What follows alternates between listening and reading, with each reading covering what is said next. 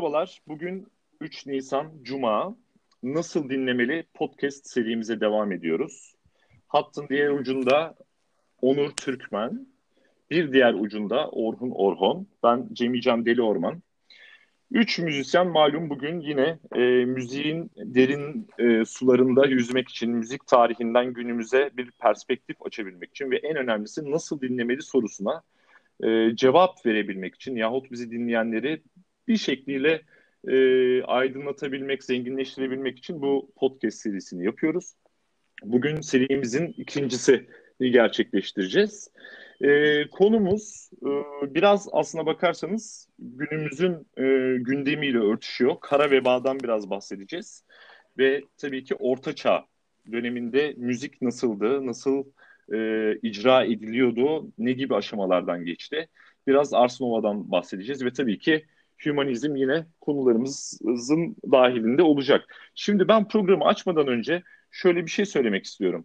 E, malum müzik tarihinde farklı farklı dönemleri birbirinden farklı değerlendiriyoruz tabii ki. Ancak bunu söylemek ve yazmak o kadar kolayımıza gider oldu ki dinleyiciler de ilk podcast bölümünden sonra şunu çok sık sormuşlar. Evet, yani çok güzel bir seri yapıyorsunuz ancak nasıl dinlemeli sorusuna tam olarak cevap vermiyorsunuz demişler. Aslında şunu şöyle açıklamak istiyorum. E, nasıl dinlemeli sorusuna vereceğimiz cevaplar müzik tarihinin izlerinde bulduğumuz e, datalarla oluşuyor. Dedik ya, bazı dönemler vardır. Mesela bugün Orta Çağ konuşacağız diye. Her zaman şunu biliriz. İşte Rönesans, efendime söyleyeyim, bin dört yüz elliden bin altı yüze uzanır. bin altı yüzden bin yedi yüz elliye baroktur. İşte klasik bin yedi yüz elliden başlar vesaire.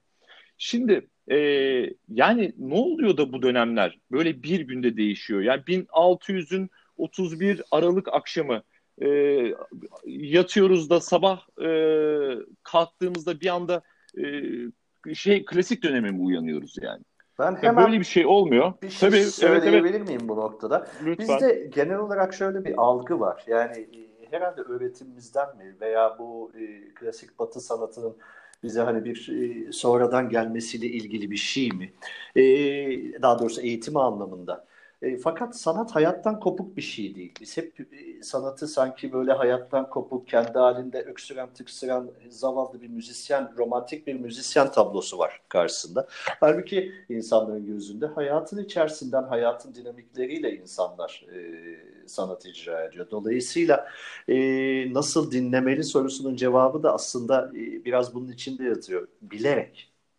Yani çünkü müzik çok soyut bir şey. Ne isterseniz düşünebilirsiniz. Fakat hani belli bağlamları, belli sembolleri, e, belli işaretleri okuduğumuz zaman e, insanların ne şartlarda kendini ifade ettiğini veya şartların nasıl değiştiğini, mevcut değişen şartlara e, insanların ne tepki verdiğini anlayabiliyoruz diye düşünüyorum. O yüzden aslında e, dinlemek, sanatı dinlemek, sanatı takip etmek ya da insanat deyince de soğuk oluyor. İnsanın yaratıcılığını takip etmek e, gündelik, güncel hayatın içerisinden de geçiyor diye düşünüyorum. Evet, ben de bunu şöyle e, belki bir başka bir varyasyonla söyleyebilirim. Bilmek dedin ya, e, belki anlamak da demeliyiz. Çünkü anladığımız bir şeyi biliyoruz ya. Hı hı. Dolayısıyla anlatmaya çalıştığımız şey burada aslında müzik tarihindeki yahut müzik dilindeki kırılma noktaları. Aynen. Dolayısıyla bütün bu e, müzikal dönemler, isim verdiğimiz işte erken, orta çağ, efendime söyleyeyim gotik, Rönesans, barok. Yani bunlar birbiri ardına gelen e, bir anda değişen dönemler değil. Bunu söylemek istiyorum. Bunlar iç içe geçmiş, çok faktörlü e, içeriklere olan dönem farklılıkları. E, dolayısıyla E, müziği an, di, nasıl dinlemeli sorusuna cevap vermeden önce dönemin şartlarını, dönemin stilini, dönemin ruhunu anlamamız gerekiyor. Dolayısıyla aslında programın ismiyle de biraz yaptığımız iş örtüşüyor demek istiyorum. Peki Orta Çağ, Orta Çağ, e, Orta Çağ müziğini nasıl dinlemeli diye sorayım o zaman ben Onur Türkmen'e. Orta Çağ müziğini nasıl dinlemeli? Şimdi Ee, yani demin hanginiz söylediğiniz hatırlamıyorum ama dinlemiyor, bunlar... dinlemeli mi? Dinlemiyormuş olur bizi bu arada. Nasıl dinlemeli? Ben uyuyordum bir ara. O Onur lafını duyunca uyandım. Kötü başladık.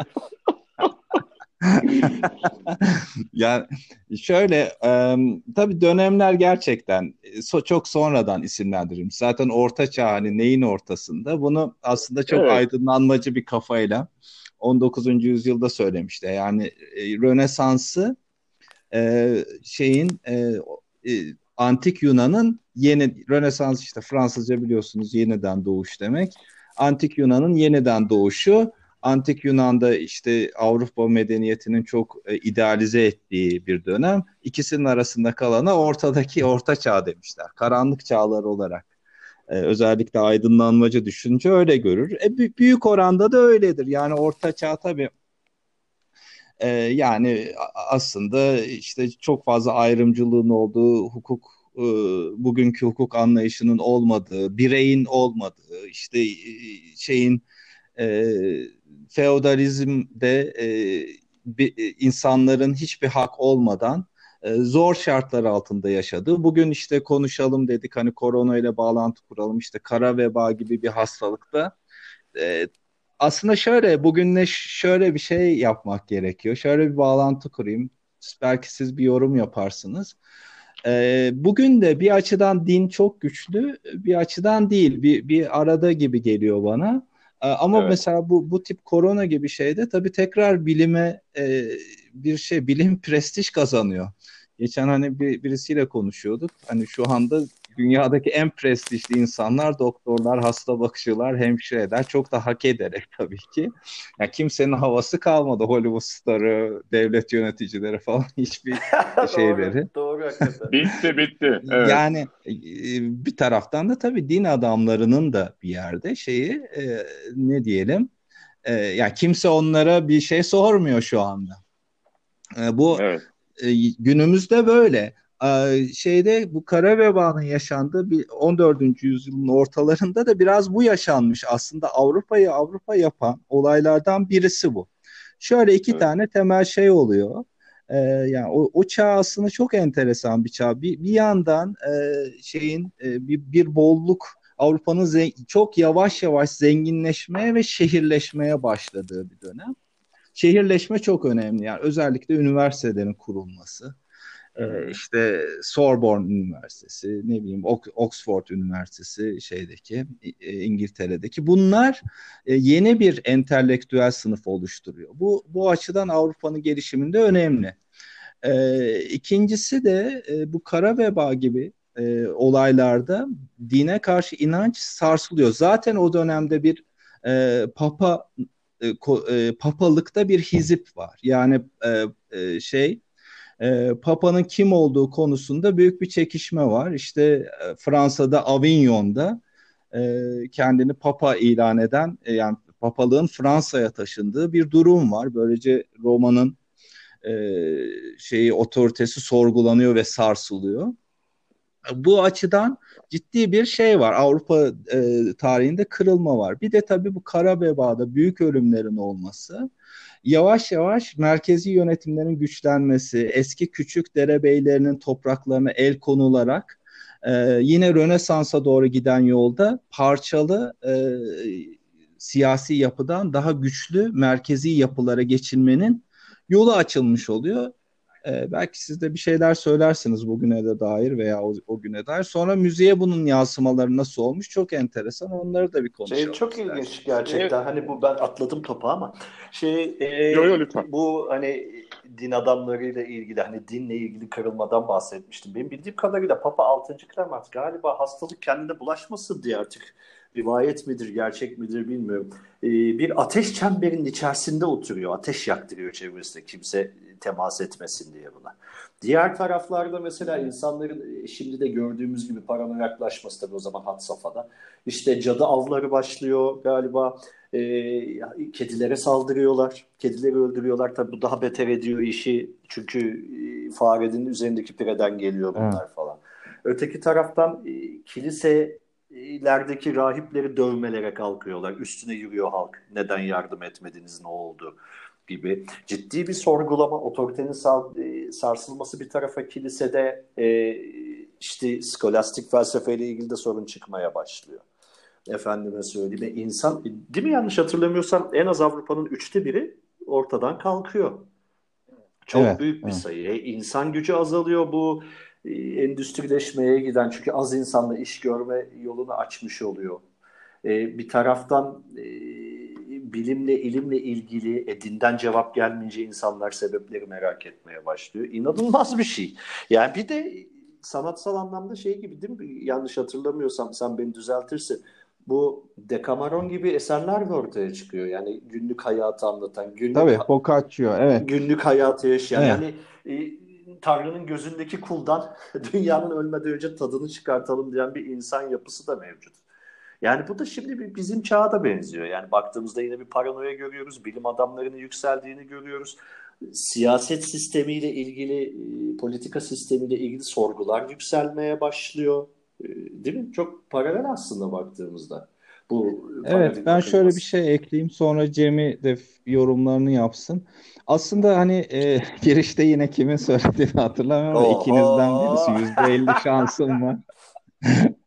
Hani bu işte ne oldu? Cem'i söyledi değil mi? Yani bir gün insanlar kalkıyor, Rönesans mı?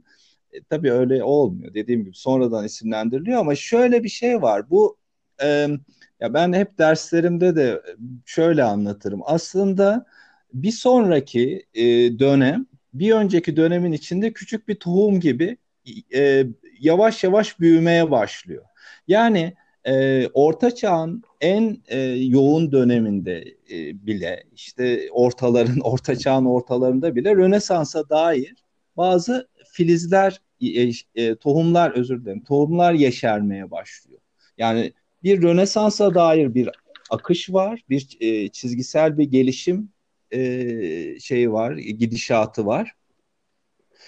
Bir de çok Orta Çağ'a özgü özellikler var. Rönesans'a dair şeyler nedir? İşte dediğimiz gibi şehirleşme, e, entelektüel, entelejansın hayata bakış açısının değişmesi. Burada işte Orhun'un da dediği gibi skolastik düşünceden hümanist düşünceye. Bu ne demek? Yani hümanist düşünce çok kabaca söylersek tam da bu dönemde hümanist düşüncenin yani o, e, on dördüncü yüzyılın ortalarından itibaren Petrark'ı, Rönesans'ta da sonradan müzikte çok etkili olacak. Ona da belki değiniriz.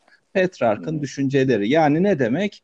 Ee, evet biz e, evrene dair bilgilerimizi e, şeyle yüce olanla e, veya tanrısal olanla değil e, insan bakışıyla açıklıyoruz. Yani sanat eserinin merkezine veya şeyin felsefenin merkezine insanı koyuyoruz. İnsanın gözünden bakmaya başlıyoruz. Bu bu, bu yüzden de belki bu dönemde değil ama e, bu dönemde yavaş yavaş izleri atılıyor. Mesela resimde perspektif girmeye başlıyor. Çünkü artık insanın gözünden e, da, mesela bizim kültürümüzdeki minyatürde veya eski Orta Çağ'daki gibi hani Ee, şeyin perspektifin olmadığı başka bir e, başka bir çok boyutluluğun olduğu bir bakış açısı değil de tam gördüğümüz gibi yani insanın gözü gibi resim çizilmeye başlıyor. Bu bunu bu dönem için söylemiyorum. Daha Rönesans'a dair bir şey ama yavaş yavaş bu dönemde de e, bunun izlerini görmeye başlıyoruz.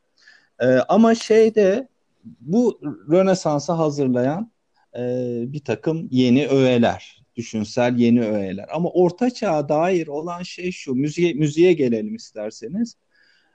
Orta Çağ müziğinin şöyle anlamamız gerekiyor. Çok soyut bir müzik ve matematiksel oranlara, metni, eğer metinli bir müzik besteleniyorsa onun matematiğine ve ritmine dayalı.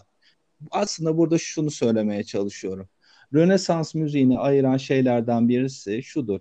Metnin anlamı müziği etkiler. O yüzden de armoni e, bir e, öğe olarak Rönesans'ta ortaya çıkar. Çünkü armoniyi insan duygularını aktarabilen bir aracı olarak görmüştür Avrupa düşüncesi. Ha, e, bunu şeyde Orta Çağ'da görmeyiz. Yani Orta Çağ'da metnin anlamını, met, metne yüklenen duyguların aktarılması gibi bir endişesi olmamıştır Orta Çağ bestecisinin. Daha çok soyut e, oranlar, matematik oranlar, e, ona dayalı e, bir akış e, Orta Çağ bestecisinin gündeminde olmuştur. Peki ben bir soru sorabilir miyim burada sana? Ben merak ettiğim bir şey. Bu Giotto'nun tam perspektifi uygulamaya başladığı zamanla beraber Orta Çağ müziğinde de e, gerçi arka plan ön plan diyemeyeceğim ama buna hani, çünkü hepsi aynı önemli.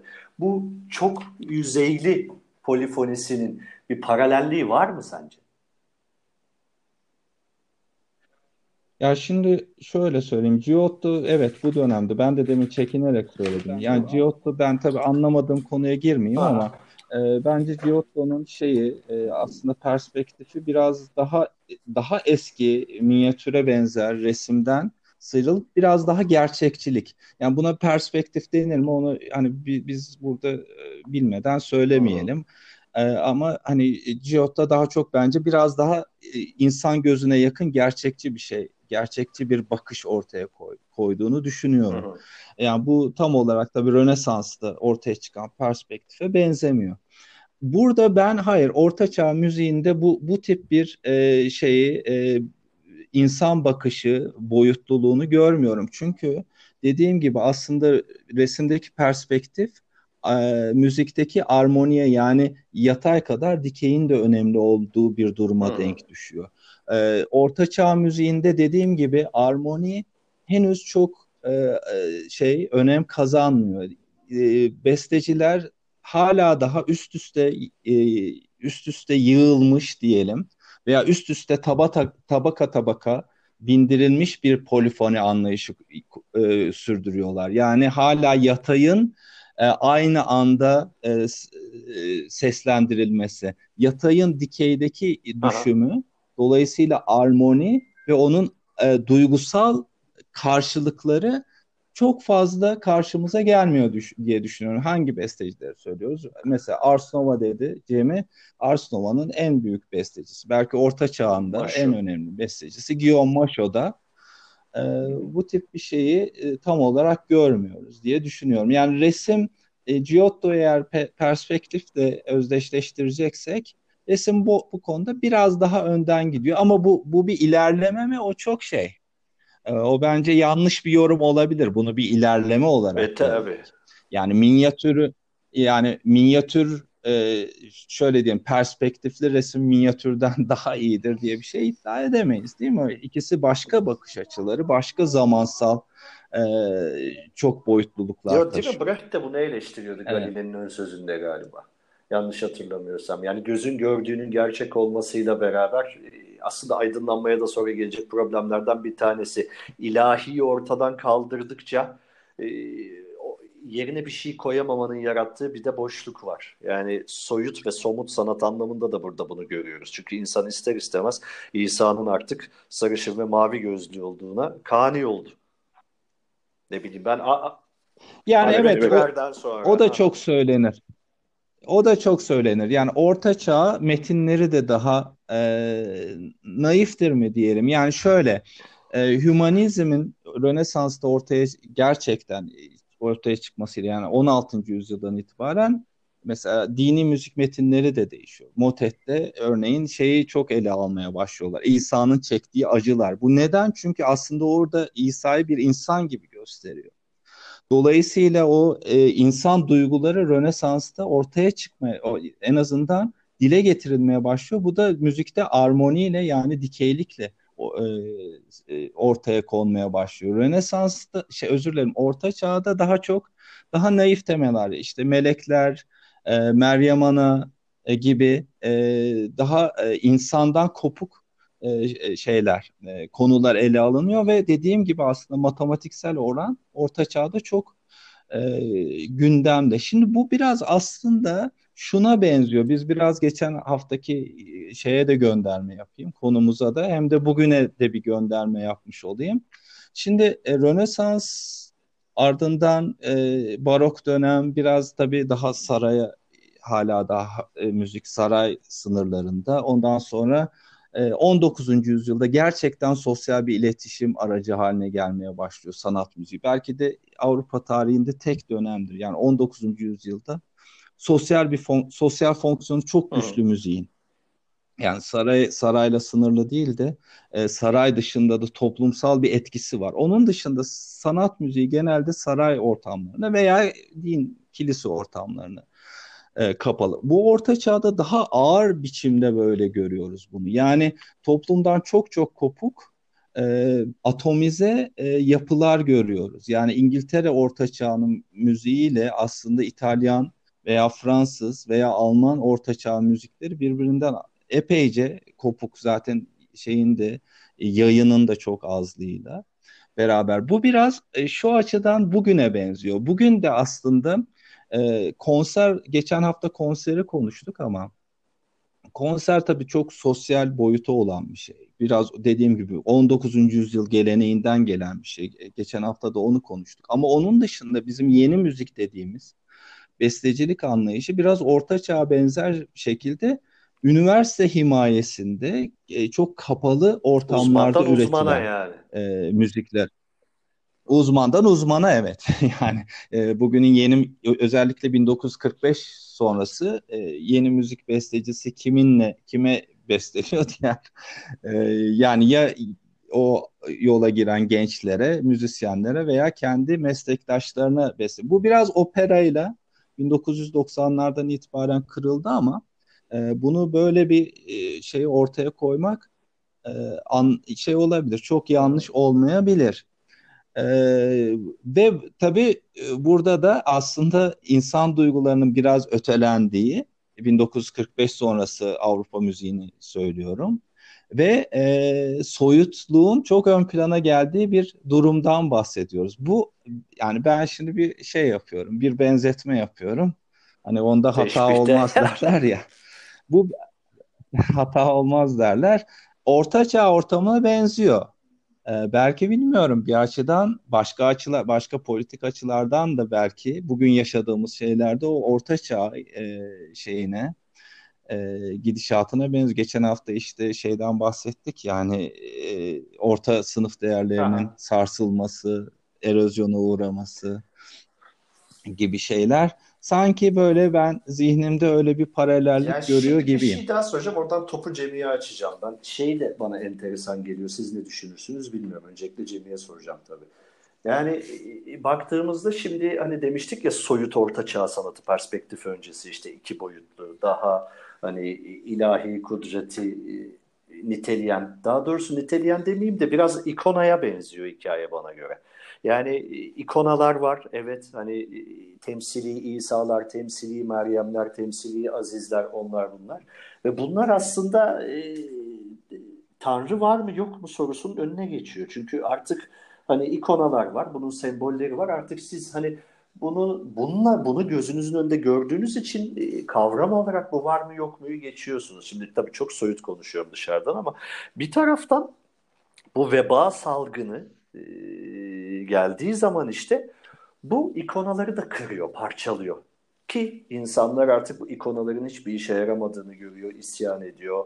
Efendime söyleyeyim, kiliseye karşı hareketlere girişiyor. E, siyasi hareketler denilebilir buna. Siya- Zaten kilise üçe bölünüyor değil mi? İkiye ilk başta, sonra bir ara üç papa birden oluyor falan filan.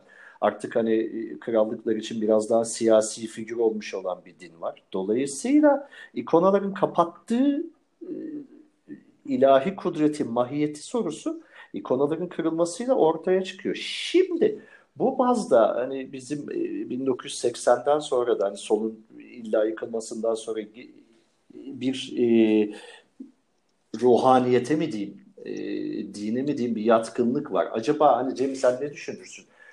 Aynı şey bu korkunç koronadan sonra da olacak mı? Oluyor mu? Yani bir, bir, bir ara Richard Dawkins diyor ki hani hayatında hiçbir zaman yirmi birinci yüzyılın başında bilimin bu kadar reddedileceğini düşünmezdim diyor mesela. Hangi kitabıydı unuttum şimdi. Katılır mısın bilmiyorum. Evet. Ya şöyle, bahsettiğin e, ikonaların belki bir din faktörü olarak, belki de bir otorite faktörü olarak çağın her döneminde yaşadığını düşünüyorum ben açıkçası. Ve mesela şu an bu hani güncel konudan yola çıkarak e, öyle bir zamandayız ki kişisel hak ve özgürlüklerimizin neredeyse tamamının ortadan kalktığı bir dönem yaşıyoruz şu anda, değil mi? Sokağa çıkamıyoruz, işte belli saatlerde çıkabiliyoruz, şunu belli miktarda yapabiliyoruz. Efendime söyleyeyim, buna bir bir otorite karar veriyor. E, bu bu e, hep vardı. Şimdi mesela nasıl örtüştürüyor biliyor musun günü, e, Orta Çağ'la? Yani öyle bir dönem düşünün ki bin üç yüzlü yıllarda Yani iyi olana, doğru olana, güzel ya da çirkin olana tamamıyla kilise ve metinler karar veriyor. Yani bireyin hiçbir şekilde kendi e, e, kişisel hak ve özgürlükleriyle ilgili, kendi hisleriyle ilgili bir karar alma imkanı yok. Yani atıyorum işte bir şey çalıyor, değil mi? Gidiyor, yapabileceği tek şey şu, yani kiliseye gidip e, papaza anlatmak. Ben bu bunu yaptım, ne olur beni kutsal, bildiğin kutsal metinlerle beni cezalandır. O da diyor ki işte git şunu yap, bunu yap, işte şu kadar da sana bu yasak. Yani bu yasaklar, bahsettiğin ikonlar e, her çağda var. E, fakat bu tabii iyi bir şeye evriliyor. İşte Orta Çağ'da da bunun getirdiği baskı belki de e, Onur'un söylediği hümanizm tohumlarını atıyor. Ve bunu tabii ki en net ve iyi bir şekilde e, sanatta görüyoruz. Bir şey daha enteresan burada. Evet. Mesela bahsetmedik ama Ars Nova'nın başında, daha doğrusu bu yeni sanat akımı denilen şeyin başında Philippe de Vitry var. Ondan sonra yanlış hatırlıyorsam Onur beni düzeltsin. Bir Ars Nova manifestosuyla ortaya çıkıyor bu dönem zaten. Enteresan. Evet, evet, o çok enteresan. Yani müzik tarihinde çünkü genelde sonradan işte yenilikler başkaları tanımlar ama evet, de Vitry kendisi ben yeni müzik yapıyorum diye bir manifesto ile ortaya çıkıyor. Bu da aslında demin Cem'in söylediği şeye denk düşüyor. Yani insanlar bir yerde kabuklarını kırıyorlar. Fakat ciddi şuna tepki bir bakar mısınız? Evet. Şimdi bu konuda da yorumlarınızı isteyeceğim. Yani sadece ilahi olanla ilgili e, gibi görünen o zamanın daha yüksek sanatı, hani bu halk müziği falan bir tarafa korsak, bir anda dünyevi olanla ilgilenmeye başlıyor. Bu enteresan evet. bir şey. Evet, kesinlikle. Yani kesinlikle zaten e, müzikte işte bu Ars Nova tam tam bu dönemde bin üç yüzlü yılların or, e, ortasından itibaren başlayan bu akım en çarpıcı şeylerinden birisi bu. Teknik bazı şeyler vardır. Onlara bizim Aha. burada girmemize gerek yok ama besteci evet. besteci kimliğine şu eklenmiş oluyor. Besteci dini müzik de yazar ama din dışı müzik de yazar ve din dışı müzik onun şeyinin e, bestecilik üretiminin önemli bir e, bestecilik üretiminde önemli bir yer tutar. Bu tabii e, Avrupa bir yer, bir yandan ikonaları kırıyor ve dünyayla barışmak istiyor. Zaten bu şeyle, e, skolastik felsefeyle olan çatışma da o. Hümanizmin bu kadar ateşli bir şekilde tohumlarının atılmasının sebebi de o. Dünyayla barışmak, dünyevi olanı, dünya, dünyevi zevkleri tatmak artık bir yerde onaylanan bir şey olsun istiyor. Yani Avrupa medeniyeti aslında buradan, biraz da o e, vebanın yarattığı ve e, işte... Veba karşısında dinin ne kadar çaresiz olduğunu görmesi Bak, Avrupa toplumunun.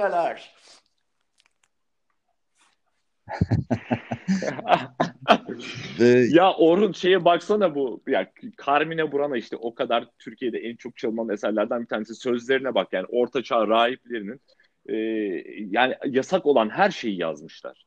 Yasak olana ve baskılı olan Orta Çağ rahipleri bunu yapan e, bu baskı karşısında doğaya duyulan, aşka duyulan, insan insana duyulan, insani zevklere duyulan özlemin ve tutkunun e, ne kadar güçlü Biliyorsunuz olduğunu bir göstergesi. Bir de karanlık çağ dediniz, orta çağlar. Bak enteresan, klişelerin altına baktığında aslında böyle inanılmaz dinamik bir hayat çıkıyor ortaya. İnanılmaz, e, inanılmaz dinamik bir yaratıcılık çıkıyor.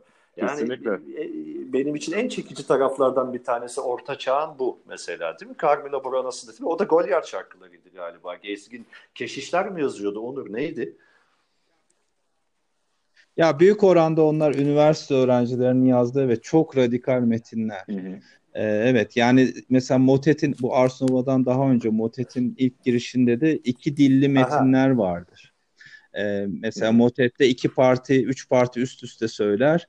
E, altta eski Latincesi gider, üstte e, Fransızcası gider ama Fransızcası işte böyle papaya falan ağır eleştiri işte, yani veya din adamının ne iki yüzlülüğü kalır ne başka şey kalır, hepsi aynı anda duyulur. O tip çok eski motetler vardır. Evet, yani ciddi bir şey var, entelektüel uyanış olduğunu söyleyebiliriz ama bu karanlık olmadığını söylemiyor tabii ki. Yani ben şeyi çok tehlikeli buluyorum, bu tarihteki güzellemeyi, yani orta çağ aslında karanlık değildi falan. Karanlık, evet. Karanlıktı yani. Şu anda e, şu anki e, sağlık e, şeyiyle, imkanlarıyla o dönemin e, karşılaştırılamaz. İşte kaç milyon insan ölmüş, şimdi öyle olmayacağını bilmiyoruz en azından.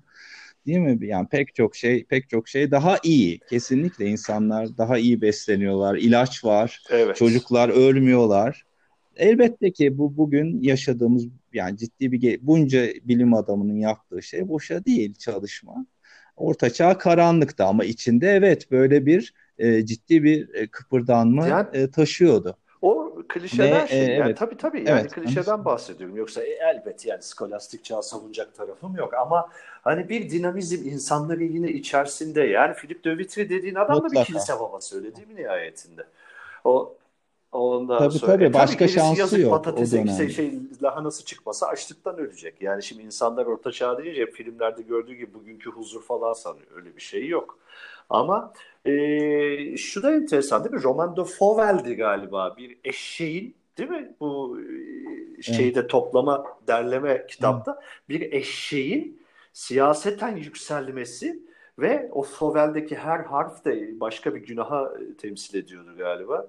Sonra da bu başka evet. Ha, ha, ne ha, derler evet, akrostiş evet. mi derler? Onları alt alta yazdığın zaman işte e, yedi, yedi günah mıydı kaç? Ama burada işte orada da bir şey var. Sözünü kestim, kusura bakma ama e, aslında o, onu dini bir günahtan çıkarıp insanın zayıflıkları olarak sunmak. Orada da insana dair hem İnsan gözüyle başlıyor, hümanizm başlıyor ama bir taraftan e mutlaka, da insanın zayıflıklarını ortaya ama hedef gösterdiği koymak. Kişi papanın evet. kendisi ve krallar. Yani bu bu çok radikal. O dönem evet. için baktığımızda evet. en azından bana öyle gelir.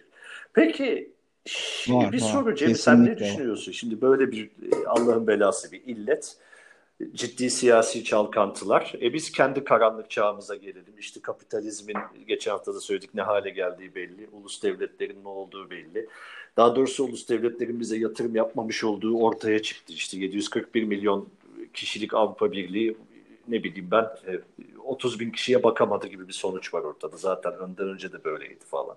E şimdi bu acaba ne diyorsunuz? Yani sanat orada hemen gardını almış, bir şey yapmış, bir şey ortaya koymuş. Bizden böyle bir şey çıkacak mı gelecek için? E, bence kesinlikle e, çıkacak, çıkmaması bile bir e, tepki olacak diye düşünüyorum. Yani hiçbir şey çıkmaması bile bir tepkidir. Düşünsene yani e, bunu tamamen kendi haline, kendi doğasına, bu çöküşü kendi doğasına bırakmak, buna bir tepki vermemek de bir tepkidir diye düşünüyorum. Ama e, buna rağmen bu dönemin ben e, de, geçen bölümde de dediğim gibi daha optimistik bakarak e, aynı Orta Çağ'da hümanizm tohumlarının atılması gibi bize kendi kendimize kalma, kendi bireyselliğimizi tekrardan keşfetme fırsatı verdiğini düşünüyorum. Bu bir e, yeni bir yaratıcı aura mutlaka oluşturacaktır diye ümit ediyorum. Sen ama kesin bir şey söylemek tabii ki çok zor.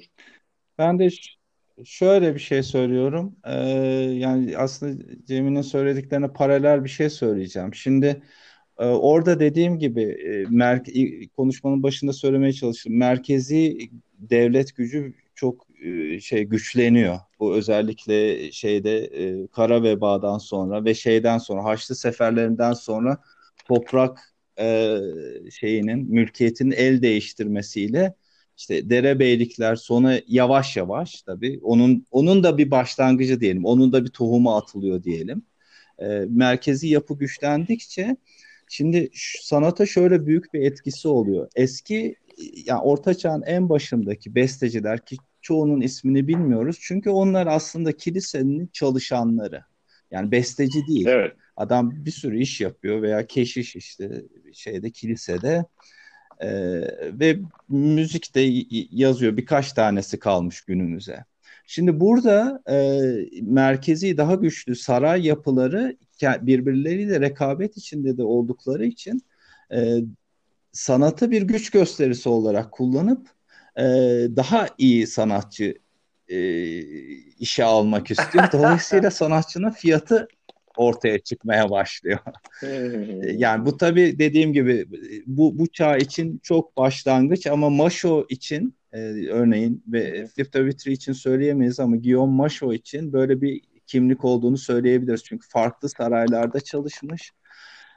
Dolayısıyla şeyin, müzisyenin, özellikle bestecinin bir kontratı olmaya başlıyor.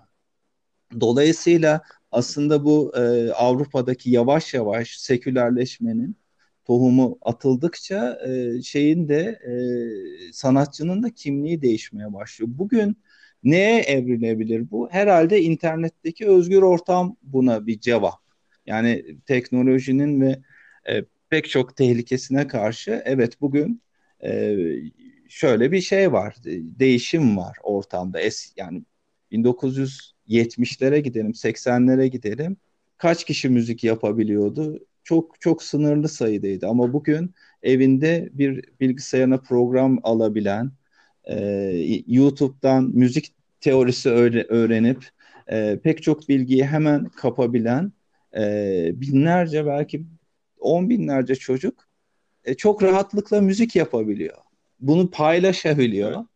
E, bu aslında bir açıdan artılarıyla eksileriyle bir devrim. Şimdi bu nasıl o, o dönemde işte güçlü merkezi yapı, saray ve sekülerleşme üzerinden yeni bir sanatçı kimliği olduysa, burada da herhalde bu internetin yeni imkanları üzerinden yeni sanatçı kimliği ortaya çıkacak. Bence genç besteciler, genç müzisyenler kendilerini buna hazırlamalı diye düşünüyorum. Peki, o halde e, programı isterseniz burada kapatalım. kırk dakikayı e, peki bulduk. O zaman Orhun, istiyorsan e, kapanış cümlesini işte senden alalım. De, geçmişten bugüne iz düşümleriyle e, aslında hayatı dinleyerek biz de yolumuzu bulmaya çalışıyoruz. E, her şeye şahit olalım, zamanın izini tutalım, geçmişteki izleri görelim, aynı hatalara düşmeyelim diyerek kapatıyorum.